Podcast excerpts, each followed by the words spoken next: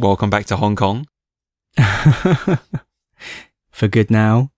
Oh yeah, I've got PR now. I'm a permanent resident. For yeah, yeah, for good now. For good now, yeah. Literally, I have the card and everything that says this person has right of abode in Hong Kong. Did you update the picture? Yeah, you have to update the picture. Do you look less like a thug? Do I look at- I do think the picture looks better. I mean, it's still not a good picture because, you know, it's me. But the previous picture looked terrible because I didn't realize they're actually going to take a picture. You didn't look terrible. You just look mean for some reason. look mean. I just thought I looked like I'd been in an accident or something. Like I didn't, I did not look good. no, I just think you looked mean. Okay. My Hong Kong ID picture, this is not my driving license picture. I know my driving license picture, people have said that I look like some sort of hooligan. Oh, maybe I'm looking your driver. Yeah, you were like thinking my driving license picture. My Hong Kong ID picture, I just looked like I'd been like mugged on the way over or something. You know, it was not good. It looked like I'd met myself from my driving license and been punched in the face or something. I don't think I've ever seen this picture. Well, now it's gone, so I've got a different one now. How would you describe your new one? Just meh. No, it just looks like me with like a blank expression. Fine. That's not what we are here to talk about. The SCMP reported this week that in Shenzhen, they're using facial recognition and AI to automatically identify jaywalkers and name and shame them on giant billboards or send them an SMS to say, you were caught jaywalking at this time. And the proposal is that it's going to stretch to automatically fining and charging jaywalkers. So are you going to move to Shenzhen then? No, I'm never going to Shenzhen again. Yeah, I was incensed. I thought this was outrageous. This is using technology for evil. I, I literally couldn't believe it. I was actually like, wow, the future is here and it's a dystopia. You're fine with this? I was driving to the village yesterday on the motorway. I was thinking at some point they're gonna, you know, minor offences like undertaking, which I do. You know, small things will become a big deal. Well, it's like average speed limit checks on the motorway. Like, ev- let's be honest here. Like, everyone speeds on the motorway, right? Like, no one's driving at the speed limit on the motorway. Like, everyone is breaking the law. Everyone's breaking the law all the time in small ways. All the time. But usually it doesn't matter because everyone knows that everyone else is doing it and no one's checking on you all the time. But suddenly with AI, the cost of enforcement goes to practically zero and they can just do speed limit checks everywhere all the time. You know, they'll just put cameras on lampposts and they'll just check your number plate and they'll just do an average speed limit check. If you ever speed anywhere on the motorway, they'll just send you a ticket. Great for the government because they can go and claim the revenue from it, but terrible for personal freedoms. It was just stressful in general. Oh, jeez. It's like you're being watched all the time. And now you're being watched all the time. I can't even cross the road in peace. The solution to this is obviously just never cross at a crossing. You know, the cameras are only at the crossings. So the solution is just cross in the middle of the street. Thinking outside the box. That's a good point. Until such times they put cameras literally everywhere, which is probably, you know, like a year away. You said, I can't wait for them to bring this to Hong Kong. And I actually said, yeah, that's the day I moved back to the UK. Because in the UK, jaywalking is legal. In the UK, jaywalking is a joke. I have no idea what happened there. I don't know why it's okay to do that. To jaywalk or to check your face? To jaywalk. To jaywalk? you have no idea why jaywalking's fine. Why it's okay in the UK. Or whether it really isn't okay, I have no idea. The UK actually does care a lot about personal freedoms, weirdly. For, for a society that has security cameras everywhere, they do weirdly care about personal freedoms a lot. Like the massive backlash in the UK against ID cards on purely ideological grounds. They're going, I don't want the government knowing everything about me. I don't want to have to carry a card. I don't want to carry papers like the war, you know? There was this massive backlash against it. And yet, at the same time, there practically is an ID card in the UK in that most people have a driving license. And most of the time when you need to prove who you are for one reason or another, you're not going to show them your passport because you're not carrying them around with you. You'll show them your driving license. So there kind of de facto is an ID card in the UK, but it's not an ID card in air quotes. So it's okay. I guess the same thing in the US where, you know, you need an identifier. So everyone uses their social security number, but your social security number was never designed to be a private identifier. So it gets leaked all the time and it's a complete mess and blah, blah, blah. So yeah, I don't know. Finally. Finally, after this rant, a food challenge. It's not really a food challenge. It's more a food critique. I wouldn't hold myself in such high regard. I'm not sure why we're doing this now, but it just seemed like a good idea. Food tastings with Sir Mike and Timothy, yes. that's the podcast. That's the po- that's, the new podcast. We're, we're pivoting. We're pivoting into a pointless food challenge podcast. Or YouTube. YouTube, yeah. It's not Tide Pods. Sorry. But, you know, over a long period of time, it might be just as hazardous to your health. Admittedly, a really long period of time. So, Ricicles, a breakfast cereal discontinued in the UK as of November last year because of the high sugar content. And I think no one was buying them, which is sad because they're one of my favorite cereals. But you know, I never bought them because I knew they were really bad for you. So kind of makes sense that they discontinued. I think everyone knew they were really bad for you. What are Ricicles? If you were to cross Rice Krispies with Frosties, that's what Ricicles are. They're literally Rice Krispies where each individual piece of puffed rice has been frosted with sugar. So they're Rice Krispies, but not disappointing. Exactly. They are delicious and crunchy and sugary. So we're going to eat some. Yes. One 30 gram serving contains 10% of your daily sugar intake. Doesn't seem that bad. But no one's having 30 grams of this. Yeah, true.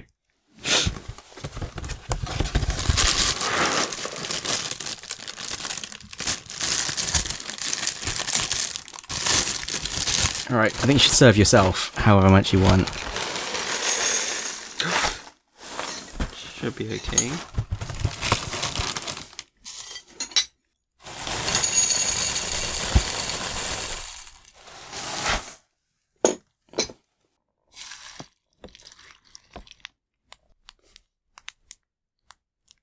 Snap, crackle, and pop.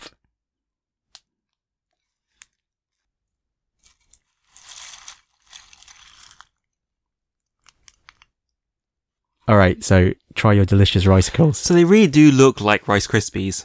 They're, they're literally Rice Krispies coated in sugar. I remember how disappointed I was eating Rice Krispies.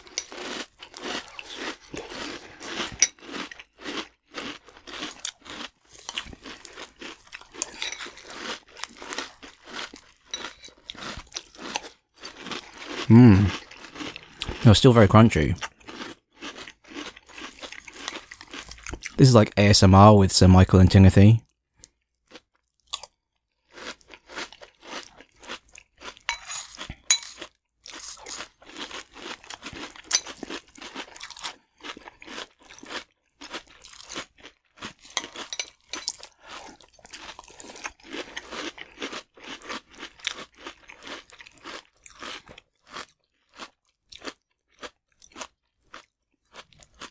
So you used to have a lot of ricicles.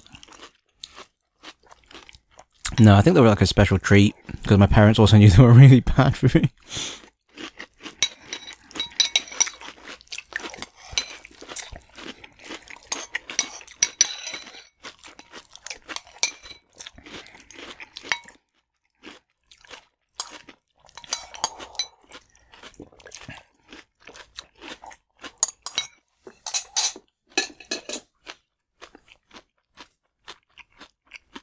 So your thoughts? They're exactly how I wanted Rice Krispies to taste like. Yeah, they're delicious. You know, like Cocoa Pops, when they turn the milk chocolatey?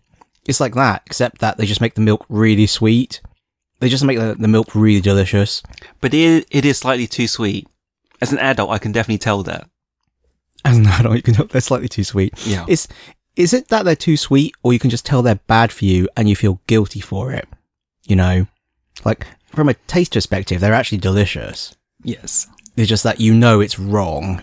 Yes. I mean, that's the problem with being a grown up, sadly. So, thumbs up, thumbs down, Thumbs up. thumbs up. Okay. Yeah, it's a shame they're gone. I, the thing is, I'm sure they'll be back. It'll be like the Wispa.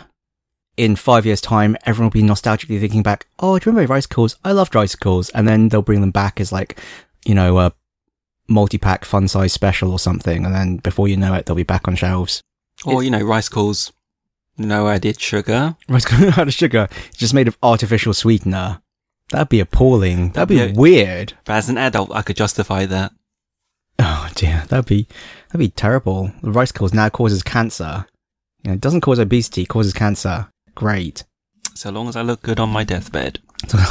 Can't say that. Got- Can't is- say that. Is, is this fat shaming? Is this like some combination of fat shaming and Can't like say that. I don't even know. Do I have to cut this one out? don't know. don't know. I'm going to keep it in. I think it'll be funnier. You know, the problem is, I'm like out of touch with young people these days. I say young people. I'm out of touch with everybody these days. I don't know what is or isn't appropriate to say anymore. I think we're living in a bubble. No, everything's inappropriate to say. I'm just old. Yeah, everything is. In- yeah, everything's inappropriate to say to somebody. That's the thing. Hong Kong is this like weird bubble where it's completely acceptable to be racist and like ageist and like fattest and like everything, isn't it? Can't say that either. Well, like not that we are. HK Tourism Board disagrees. so, sorry, HK Tourism Board. Sorry, okay. No, okay. As someone who has come from London in the UK, I am often surprised by the things that it is okay to do in Asia that would not be okay in London, UK. Would you dare give one example? You know, it would be like staff wanted must be Chinese. Not, not must speak Chinese, but just must be Chinese. You know? And I'm like, dude, that's not okay. You can't say that. True. Yeah, you know, things like that. Just Asia's generally quite racist, but because they've never had this whole Can't say that. You can't. You cannot say that. Yeah, you're right. This is getting into identity politics. This is a dangerous topic. Can't say that. How did we go from ricicles to racism? Okay, just just think back to Little Britain. We're not as bad as that. yeah, the 90s were really racist too. It's really funny to think of what was completely fine in the 90s. Uh, you know, in the 90s, ha ha, we can all have a laugh. This is really funny. And you watch it now and you're like, whoa, this is not okay. Did you see recently? Sorry, this is another tangent. Did you see recently they added Friends to Netflix and loads of millennial slash Gen Zers are watching Friends? You know, Friends as in like Ross and Rachel and Monica and Chandler and blah, blah, blah, blah, blah. Are watching Friends and going, wow, this show is really racist and sexist and like, not okay. As in like, all the jokes are about Ross's lesbian wife and how, you know, she, he broke up and all of that. It's like, that is totally not okay now. But at the time, that was like a perfectly acceptable joke. And like now that is like definitely not okay. That's just like one example you know, the whole show is like that. The whole show is like wall to wall like that. Yeah, there's no diversity there. Yeah, I know, forget, forget that. You're right. There's literally no diversity in the whole show as well. I wasn't even talking about that. I was just literally talking about the actual nature of the jokes that I made. But yeah. And yet everyone really loved Friends. Friends was like the show. Friends was like the Big Bang Theory of the day, right? Oh, now I'm too scared to comment. Welcome to Lost Levels Club. Welcome to Lost Levels Club, We're a book club for games. but not today. I have with me Sir Michael Hello, and myself. Timothy. So let's begin. okay. On the agenda for discussion this episode, game dev unions, PUBG and Fortnite Mobile, and free games. Plus whatever tangents we end up going on. So, Which one would you like to start with? oh, okay. It's, it's my choice. Yeah. Game dev unions, I guess. I mean, that's the order I said it in. So at GDC, there was a roundtable hosted by the IGDA, which is the Independent Game Developers Alliance. It- association, is what I'm giving you. Alliance sounds better. Oh, association. It's probably association. Anyway, so The roundtable was titled Union Now, Pros, Cons, and the Consequences of Unionization. so why did we want to talk about this? Because I thought, as skilled workers, there would be no need for game devs to unionize as a, like a, a naive outsider here. And obviously, because you always have something to say, I wanted to bring this to you. Well, the funny thing is that the main thing I wanted to say is also that I actually don't quite understand what's going on here. As in, I actually don't really understand what it is to be in a union either, because I don't think there is a union for computer programmers, for devs, as far as I know. Or maybe there is one, but it's not very popular. I, I've certainly never heard of one or been invited to join one, or I don't even really understand what it means to join a union. Like, I actually am completely, this is a completely alien concept to me. I don't really understand what it means to unionize. I don't really know who unionizes. I mean, the thing is, it's not really a matter of skilled versus unskilled labor, though, because like plumbers are unionized, right? And plumbing is a skilled job. Yes. So, you know, I don't think it's a contradiction to have programmers be unionized. But yeah, I don't know. Is this all we have to say about it? this is very disappointing if so. It does seem that the reasons for unionizing that are referenced in this write up that we've read are not so much about the salary, but more about the working conditions.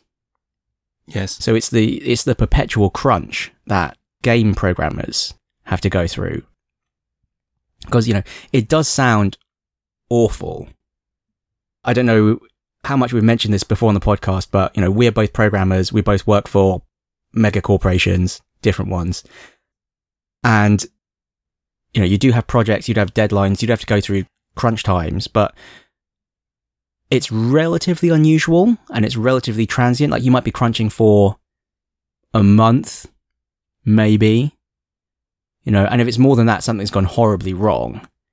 I mean, actually, my previous role was terrible because I did have to crunch continuously for like a year, but that was really, really unusual. You know, that was, that was seen as something's gone horribly wrong and everyone's permanently commiserating with you that this thing's gone so disastrously wrong that this was required. Whereas for game programming, that seems to be completely normal. And game programmers don't get paid as much as well, from the sounds of it. Something we, we did want to add though is that their work is Way more fun. just as hard. okay. wow. It's really funny that we both went completely different directions. But yeah, I think both those things are true. I think the level of technical skill required to make a good game, if you're going to be a good programmer in games, yeah, it's technically very complicated. But it's just not the programmers, it's artists. Yeah, it's Designers. artists, it's sound designers, it's, you know, et cetera, et cetera, et cetera. Yes. Oh, that's interesting. I actually hadn't really thought about it that way, but you're right. So is this union they're proposing for all game dev workers, but not necessarily just devs? Is it also going to be QA staff? Is it also going to be artists, and designers, It's, it's going to cover the whole shebang. the whole shebang? But Okay. They there may have to be different guilds, I think, because they're different areas of expertise and should people on different things, I guess. I don't know. Yeah, I don't know. Well, we're both terribly inexperienced with this whole field. So you're saying it's fun, so more people want to do it. Well, I, I think that's actually the major thing. That's why they can get away with it. Because, you know, the reason I'm giving it slightly away more than what we do. Like, you know, we work in finance and it pays quite well because it's not fun compared Don't, to. can't say that. You can't say that. He does not represent my views on the on the matter. It's not fun compared to writing computer games, you know. That may not be true for my job. Why do jobs pay what they do? Jobs pay more if it's harder to fill the position, either because it's a skilled role that it's difficult to find someone who's capable of doing the job, or because there are fewer people who want to do the job. And programming for a financial institution, I don't think there are that many people that get out of bed in the morning and think, yeah, finance. I mean, having said that, there definitely are. You will, you will, you will have that attitude soon. but I don't think there are many people who, you know, when they're young, think, "Oh, I really dream of working in finance." You know, I mean, having said that, there definitely are, but I don't think there are that many people compared to the number of people who are like, "I want to be an astronaut," or you know, "I want to make computer games." And as a result, more programmers who are trying to get their first job are probably going to be interested in working for a company that's doing something they more want to do, something that's cool and trendy. I think it, a lot of it is also a, a function of the age you are, because being zillennials, is that your, your preferred term? Yes. You know, at the time that we were graduating, going to work for a finance company was the thing to do. That's what like successful people went and did. Whereas now, I think if you were a programmer graduating, you would go and work for like a Facebook or a Google or like a tech company or a Tesla or something. Maybe not Facebook now. Facebook's like in the mud. Yeah, you're right. but, you know, you go and work for one of these high tech companies. I mean, or even like an Asian one, you know, you could go and work for Tencent, you could go work for Baidu, you know, whatever. They all pay really well now. So what are you going to do? I want to take this from another perspective. Was what if you had game dev in a tech company like Facebook? Do you think the crunch would come? Because that's the nature of. That's the nature of game dev. Yeah. Or do you think the firm has a stronger culture? I was going to use Amazon, but that doesn't work. Because they actually are. Amazon's like, Amazon is like endless crunch anyway, isn't it? Gonna get in trouble now. I've never worked there. Like, the thing is, you do hear secondhand all sorts of stories about different companies, and you don't know whether any of them are true. The thing is, they probably all are true for that bit of the company, but when you get very large companies like an Amazon or a Facebook, you know, or any gigantic finance corporate as well, every team is actually like a company in itself, practically. You know, they all have different culture, they all have different ways of doing things, they all work differently with the wider corporate megastructure. So who knows if it's true? But there have certainly been lots of horror stories about Amazon and crunch times and people being, I don't know, like almost bullied into working more. But Amazon actually is making games, isn't it? With Lumberyard. I mean, they made a game engine, right? They took a game engine. Oh, they took it. Okay, fine, whatever. I have no idea what the working culture at Facebook actually is. I've watched dumb YouTube videos of working at Facebook and it's just people eating. It's just people eating in the eating. All they show is the fun bits. Yes.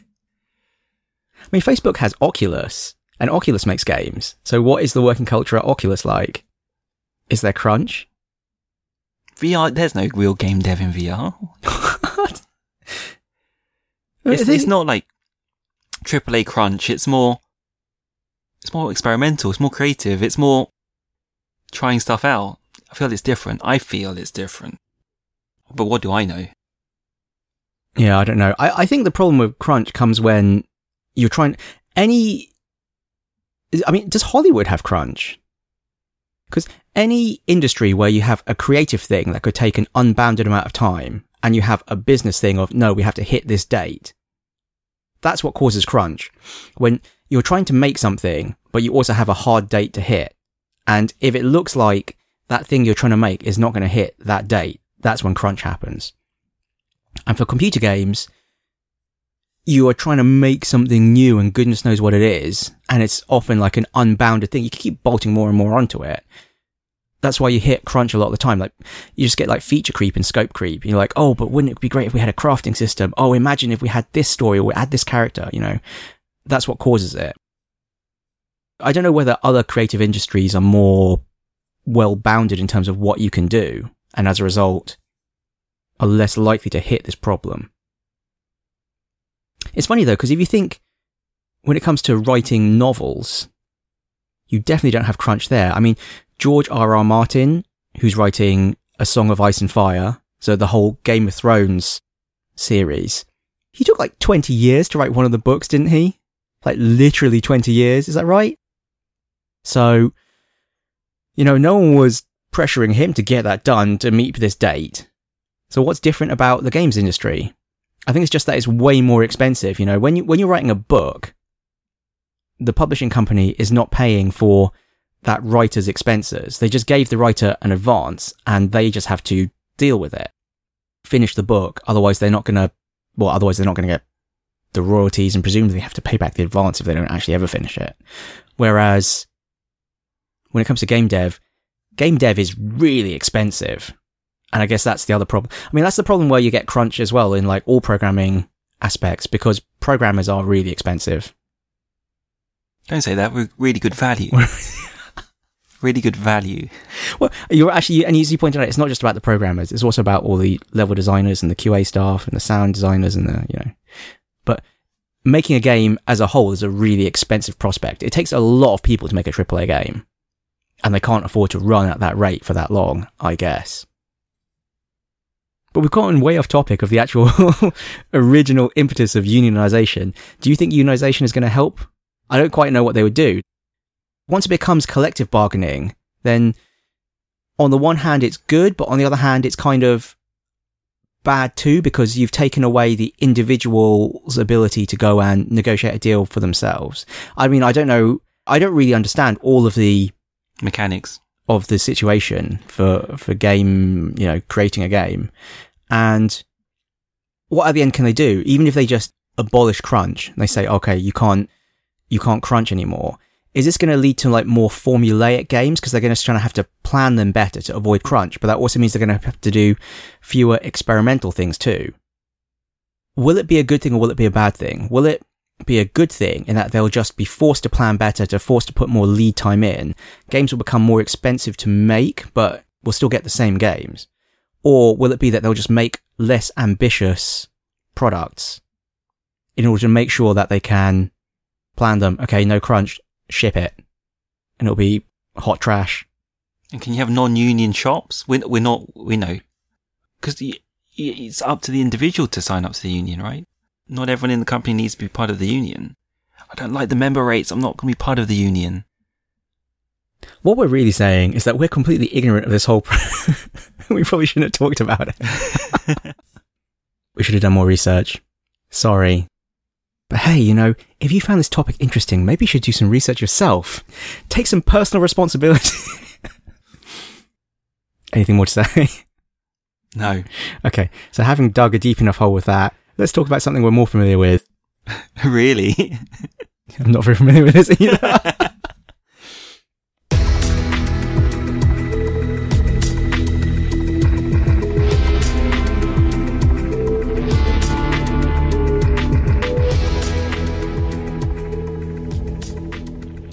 PUBG and Fortnite mobile. but not necessarily just mobile. Oh, really? Okay. yeah. This, uh, we slightly, slightly off topic, but associated stuff will, will arise. So both PUBG and Fortnite have been released on mobile now. yes, they have. You've played PUBG on mobile. Okay, well, first off, I think what's interesting is that Fortnite on mobile, I think, is just Fortnite. It's the same game. Whereas PUBG Mobile is actually a completely different game. Keep going. So PUBG on mobile is made by Tencent, who bought a stake in PUBG, and it is a severely cut down in terms of visual assets. So like they've gone and significantly downgraded the poly count and everything in order to make it actually run on a mobile because as people are always saying, PUBG is the most horrendously optimized game. You know, you can, you can have a supercomputer and it will be running at 20 frames per second. Like, you know, I had to buy an outrageous computer to play PUBG at good frame rate. So obviously, in order to make it run on a mobile, they've gone and just like severely downgraded all the geometry. I don't think actually that much has been lost, but they have, you know, it, you can see it looks different. All the key structures and stuff are there, but it's significantly cut down. It's third person only.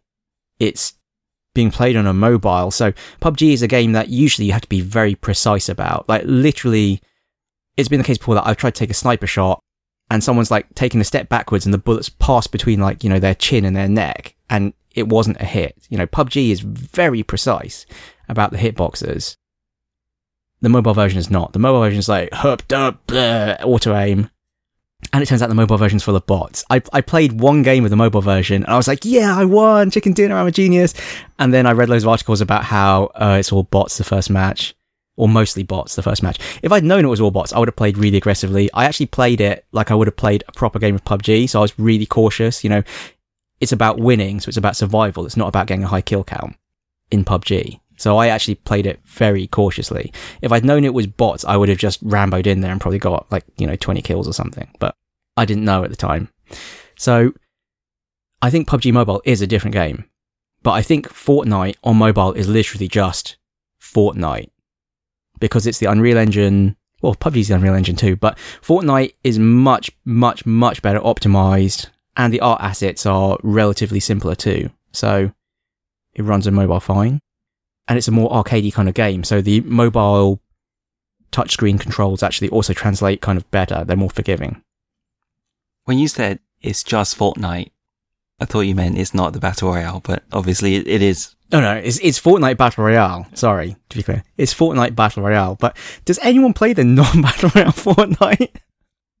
it's funny because I actually really did want to play the, the co-op non-Battle Royale Fortnite, but it seems that everyone's forgotten about that. You have to pay for that, right? Yeah, you, well, it's going to be free to play as well. But yeah, you did have to pay for that. That's why no one was paying for it. It is fascinating that Fortnite was in development for years with all these art assets and all this game design and stuff went into it. And then it didn't really catch on and they just pivoted to like, oh, PUBG's really popular. Let's slap a battle royale mode on Fortnite. And then it's just done gangbusters. You know, it's done. Ama- didn't it overtake PUBG for the first time? Yes, it did. We were going to talk about that last month. The monthly revenue for Fortnite overtook that of PUBG. So I was out for dinner yesterday with some friends, and one of them went on this massive rant about how disgusted he was that Fortnite had done this.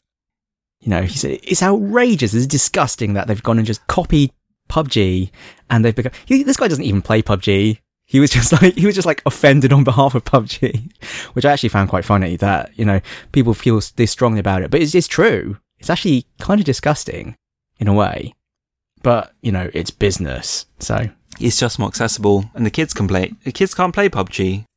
Yeah, I mean, you need you need a freaking supercomputer to play PUBG, and Fortnite runs on anything. So, fair play to them. It's free to play. It's free to play.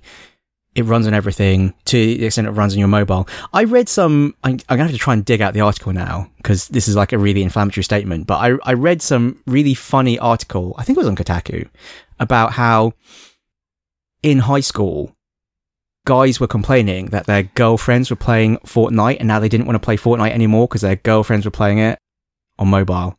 And they're saying, Oh, I can't play Fortnite anymore. My girlfriend's playing it. I thought that was really hilarious. But yeah, everyone's playing Fortnite. Great. I think I'm actually more likely to play Fortnite on mobile than I am to play PUBG on mobile. Weirdly. Like, I was actually really interested in playing Fortnite on mobile, but when it came out on mobile, they hadn't actually released it in the Hong Kong App Store, so I actually couldn't download it. And that's as a result how I ended up then downloading and playing PUBG Mobile because that was on the Hong Kong App Store. That was like a couple of weeks ago. I did actually download Fortnite last night, but I haven't actually played it yet. I downloaded Fortnite as well, and it took up 17% of the battery just downloading the thing. Don't know why it matters. Outrageous. Yeah, the initial download is like 174 megs, but then it then goes and downloads this other massive thing itself in game. In and amongst the Kotaku articles that you read, was there one about the record breaking Twitch stream? No, I haven't read that one. I think it's Drake and Ninja were streaming Fortnite. Okay, so we just went and double checked the article and we're both actually having a moment as in we're like, what are we doing with our lives? it's like, I'm such a failure. Holy crap. Yeah, we're, we're both actually having, like, we're both actually like holding our heads on our hands going like, OMG. So from the article, Ninja, the streamer, broke Twitch's all-time concurrent view count record for a stream. This is excluding tournaments and events like Games Done Quick. So, was it 635,000 concurrent viewers? And his sub count is 180,000 subs. 180,000. So that is a minimum of like, cause you know, you, you get to keep $3 of the $5 sub fee. So he's making a minimum of what? 1836, 44, 50, half a million dollars a month just from subscribers, let alone other sponsorship and, uh, wow, what am I doing with my life? You're focusing on the streamer, I'm focusing on the platform. I love how you're thinking, wow, Twitch is so advanced, it can cope with this many. Amazon did, were right to buy them. I just thinking of the disgusting amount of money. it's like, for one individual. For one individual, imagine getting paid to play computer games and admittedly be, you know, this dancing monkey on the screen to entertain the viewers, but it sounds fun. Do you do that for free. I do that for free, yeah. I do that for free. I'm considerably less entertaining, it's true. I think it's I think it is actually genuinely difficult to be an entertaining personality on screen. Yes. You'd have to be popping pills and on caffeine all the time. You, not generally. Blimey though, those are some big numbers. Those are some big numbers. How does the tech work? It must just be a load of CDNs and multicast, right? You, Yeah. They just ingest your stream and then just like multiplex it out. Yes, but it's not, I would never have believed there would be such a, an audience. For one person. I mean, if you think like television audiences, like how many people are watching like a TV show? I mean, that's millions of people. Yeah, but this is one person playing a computer game. Yeah, it's true. There's one person playing a computer. I, I can. I don't watch TV anymore, though. Like, I think we've said this before, but I literally don't watch TV anymore. I watch occasionally Netflix and most of the time YouTube. And what do I like watching on YouTube? Often, actually, things like Carl Sagan 42's YouTube uploads of his Mario Maker streams. And it's mostly because, like, who watches stuff live anymore? It's a freaking pain, you know? I'm going to watch stuff when it's convenient to me. So I'm watching streamers, but I'm watching their, you know, captured footage rather than their live streamed footage. But yeah, I, I totally understand this. Big numbers. This is the future. One last thing. You know, in reference to your friend who was standing up for PUBG, both can coexist, right? Both can coexist. I mean, that's why I was saying if I was on a PC, like if I actually had my full PC, I would by preference play PUBG. But if I wanted to play a blast of a mobile battle royale, I could imagine myself playing Fortnite. When would you want to play a blast of a mobile battle royale? I don't know. I think also it's because I, I would care less about it. I, I weirdly care quite a lot about my PUBG rank. Like, I feel whenever I play PUBG, I'm actually always trying to win. I do feel sometimes like the people I'm playing with don't care that much, but I'm like, guys, I'm trying to win here. Like, stop asking about. But Fortnite is like, oh, it's okay. It's not the one I care about. We can just have fun. We can just muck about. So if I was going to play one just for funsies, why not Fortnite? It's a different game. It is much more cartoony, arcadey, auto aimy. Does the construction anno- annoy you? I'm really surprised I don't like the construction more actually, because I remember playing Minecraft and often thinking, wow, it'd be really great to actually have a game where you're building a base and have to fight other people while you're building a base. And that's kind of what Fortnite is. That sounds annoying. No, I've, I don't know. I, I think it's quite funny. You do see really comical things of like people, you know, seeing a rocket shot towards them. So they just build a wall and then just back away from the wall. And, you know, obviously the wall just blocks the rocket. So I can see maybe it is annoying, but I haven't played it enough to really understand it. Basically, I only played Fortnite when it first came out. When Fort, sorry, Fortnite Battle Royale, I should clarify. So when Fortnite Battle Royale was first released, I played a bunch of games of it, but I haven't played it since. So I actually have no idea what Fortnite is like now. All of my comments about Fortnite are based on months ago, and it's probably completely different now because, as everyone keeps saying, Epic have been way better about iterating and improving Fortnite compared to PUBG Corporation improving PUBG. I mean, what if they added to PUBG more cosmetics? What if they added to Fortnite? I don't know, but apparently loads of stuff because everyone's very happy about it. PUBG is literally just like endless complaints about region lock China and oh look, they added a new loot crate for cosmetics And cheating. and cheating. Cheaters, cheaters everywhere. Well, that comes hand in hand with the region lock China, which doesn't help us because we're in the China region. I don't know. I'm still playing PUBG. I still enjoy it. Although it has waned a bit from its peak, which is probably a good thing because otherwise I would have just died from sleep deprivation. Yeah, you would have died happy though. no, I would have died full of rage. I'd have been like, aimbot! Why? Why? Why look to the negative? You could have been happy with your chicken dinner. Have from a chicken dinner. Yes, another chicken dinner as I ascend to Valhalla. You know, because I've been away so much, my PUBG skills have definitely got worse. Like playing the other day multiple times when I've just been shooting at someone and just like missed every time. Because so much of it is about muscle memory, as in, you know, you've got literally a few milliseconds to take the shot. And, you know, there are moving targets. So you've got to compensate. So you've literally got milliseconds to get it right. And if you're thinking about it, you've probably taken too long. So I'm just trying to shoot a moving target and just like completely missing, you know, a few months ago when we've been playing all the time, I would have hit those shots. And now I just like completely freak out, miss every shot and then just get like killed by someone I didn't notice. So yeah, I've got worse. Such is life. And my PUBG squad are all moving back. It's sad. Like Hong Kong, you know, transient expat town. Half my PUBG squad are going to move away again. I'm going to be sad. So you're recruiting now? Recruiting, recruiting, yeah, yeah, recruiting for Sir Michael's PUBG squad. Must have a high tolerance for abuse and an excellent shot. Submissive. Submissive. Must follow instructions. No, no, no, no. I'm surprisingly zen about PUBG. I'm like, where should we drop? I think we should drop here. And someone goes, I think we should drop there. It's like, all right, fine, we'll, we'll go with your idea. Because then, you know, when it goes wrong, I can go, well, it was your idea, man. I wanted to drop over there. Sorry, sorry. Maybe we should move on.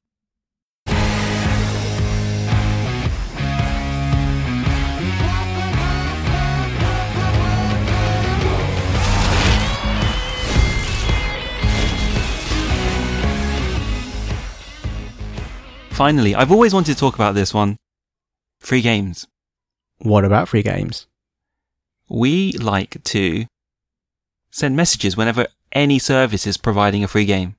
It can be Humble Bundle, GOG, Uplay, Origin. Have I missed any? Whatever. That's the main ones. Even PSN Plus. It's not a, f- a real free game, but it's, it is. It's free so long as you're subscribing. And the thing is, generally, you subscribe to one of these online console services. If you play a lot of computer games on console, you're going to probably be subscribed to either PSN Plus or Xbox Live Gold. And they both give away a free game as long as you're subscribed. So, and then we've even speculated what the free game is on the Switch when you subscribe. So it's something that we pay a lot of attention to. But what's really going on? Yeah, we did say, do you play any of these free games? Have you ever played any of these free games? N- uh, yes, but not really. Yeah, generally I don't. but what's going on? What's the psychology behind this? Why are we so so enthusiastic about claiming these free keys? Everyone loves free stuff. Is that not enough? Before you judged me, and because I used to say, "Oh, if it's not got over eighty, I'm not going to claim it on PSN Plus." Yeah, it's true. I forgot this. You were right. You didn't used to claim the free game on PSN Plus. You used to deliberately not claim free stuff. Yes. On that condition. So I, I don't know what I don't know what you said. I don't know what you said that made me change. I think I said, "You're an idiot. Why would you not claim it? It's free." But now all my Steam stats are going to hell because I've got loads of games unplayed. Why do you care? Why does it matter? Wear it like a badge of honor. 2,000 games unplayed. And there's like a financial cost associated. I wonder if Steam DB really knows how much I paid for these games. But there's a financial cost for you not claiming the game. The game has a monetary value. If it doesn't cost you anything to claim it, then you are throwing away money. I mean, this is what I actually said to you. I actually said, from a rational perspective, the game is worth money and they are giving it to you for this limited period. If you don't claim it, it is like you throwing away the money.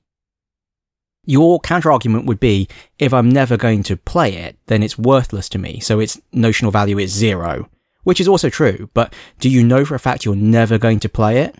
But then isn't there the stress associated with ownership? Well, for me, that stress is zero. So that's why for me, it is a rational decision to claim the free game. If you are telling me that owning a game that you haven't played itself has a mental cost for you, and if that cost is more than the monetary value of the game multiplied by your probability of playing it, then you can tell, sorry, I'm a very, this is a very engineering way of looking at the problem, but this is how I look at the problem. So for me, I always claim the free games. Always. And so now I always claim the free games. Because I won you over with my superior logic. So this month saw Humble Bundle announce we just give two free games away, The Darkness 2 and Spec Ops The Line. You probably already had these. I didn't have Spec Ops The Line. I did have The Darkness too. And there was also Hitman Spring Pack. Oh yeah, because this was Spring Pack 2 or something. And I didn't even realize it was a Pack 1, so I actually missed the first one. I missed the Christmas one as well. And Bloodborne, but that's not really free. Well, Bloodborne's the PSN Plus game, but Bloodborne is an excellent game. Surprising that they made it free. I'm surprised too, but it is excellent. I actually wonder if there's going to be a Bloodborne 2 and this would be good advertising for it. But why don't they time it so it, they overlap? Well, I mean, this is just generally to get more people playing Bloodborne. Because I think a lot of people do actually claim the game even if they haven't played it. So the timing almost doesn't matter that much as long as they had the opportunity to play Bloodborne. And then when Bloodborne 2 comes out, they'll probably reference, oh, and Bloodborne was free, so why don't you play it? So then I wanted to talk about what was the last free game that you played? Rocket League was mine. Obviously, there's a story attached to that for you. Uh, what, do you, do you want the Rocket League story or do you want to talk about the free game? Have we heard the Rocket League story before? I'm actually not sure. I mean, okay, very condensed version, just in case you have heard it before. I mean, let's be honest, it's pretty boring either way. Rocket League was the free PSN Plus game. Everyone was going crazy for Rocket League. But Rocket League was not the free PSN Plus game in Hong Kong. For some reason, Hong Kong was one of the few regions that didn't get Rocket League as the PSN Plus game. And as a result, I did not get Rocket League for free. And everyone else was playing Rocket League and I couldn't play it. So I actually had to make a UK PSN account to be able to buy Rocket League because you couldn't even buy it in the Hong Kong store. I made a new UK PSN account with my UK credit card, bought Rocket League so I could play it with you chumps. And then next month, Rocket League was the free PSN Plus game in Hong Kong. I was like, thanks a lot, guys. Like, I own this game twice now, but of course I claimed it. So that's my Rocket League story. So what was the last freebie that you played? I'm not sure actually. I'm genuinely not sure what the last time I played a free game was. Yeah, I actually can't remember the last time I played one of the free games that I received. I guess there've been plenty of VR. Well, no, no. I've had so many free games. I haven't, I haven't played. Is it Robo Recall? I haven't played that, for example. I got it free. I haven't played it. I actually think the last one I played was what is that game on PS4 where you have to make the different kinds of soup and build the factory? Oh, Nom Nom Galaxy. Yeah, that was a free PSN Plus game, right? Yeah. I think that's the last free game I played, and that's because we were playing it couch co-op. I think that's the last game I claimed as a free key and played.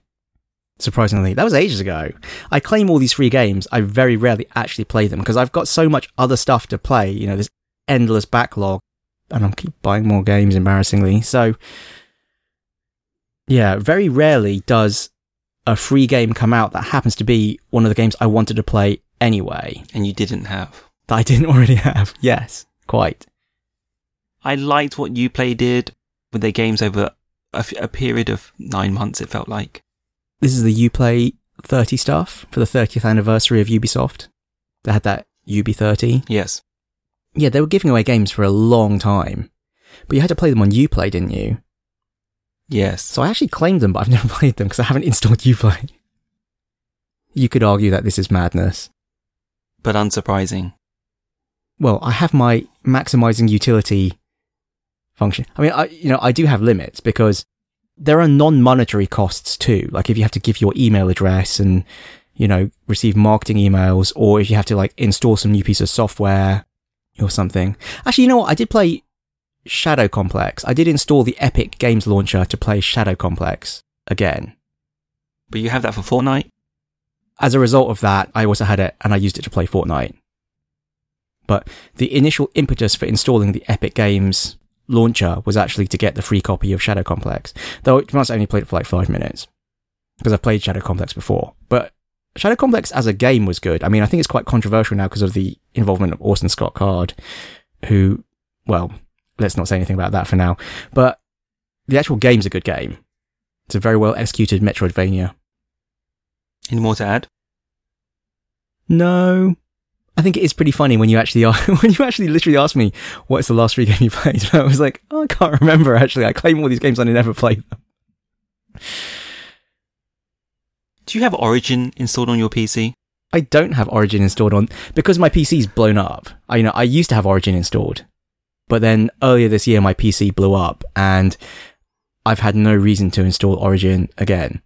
I had it before for Battlefield 3, but had no reason to, you know, reinstall Origin. There's nothing I really want to play that's only on Origin now. Oh no, I tell a lie. I have got it, don't I? Because I had to use it for Star Wars Battlefront 2, the beta. And I played it and I was like, wow, I don't need this game. but yeah, actually, I do have Origin purely because of that. Does that count as a free game? The open beta? Not really. Not really. Okay, fine. Do you know they have an on the house game? Is this like a monthly free game or something? It is a free game. I don't know if it's month. It's not monthly. I think I do know about it and have claimed it every now and then because I think I have Theme Hospital as a result of it. But it's a very unoptimized version of Theme Hospital. Like it's literally just the EXE and it just doesn't work properly on a modern PC and stuff. Exactly. So you do care. It's weird. It's weird. As you say, maybe I'm being irrational. I dare not argue that. That's it. That's all I have. I'm satisfied. Okay. Well, this was a weird episode. We were Lost Levels Club. we still are Lost Levels Club. Please rate and subscribe to us on iTunes. Please, please, please. You can find us on email, Mike.and.ting at lostlevels.club. on Twitter, At Lost Levels Club on YouTube, as Lost Levels Club. on Twitch, Also as Lost Levels Club. and Reddit.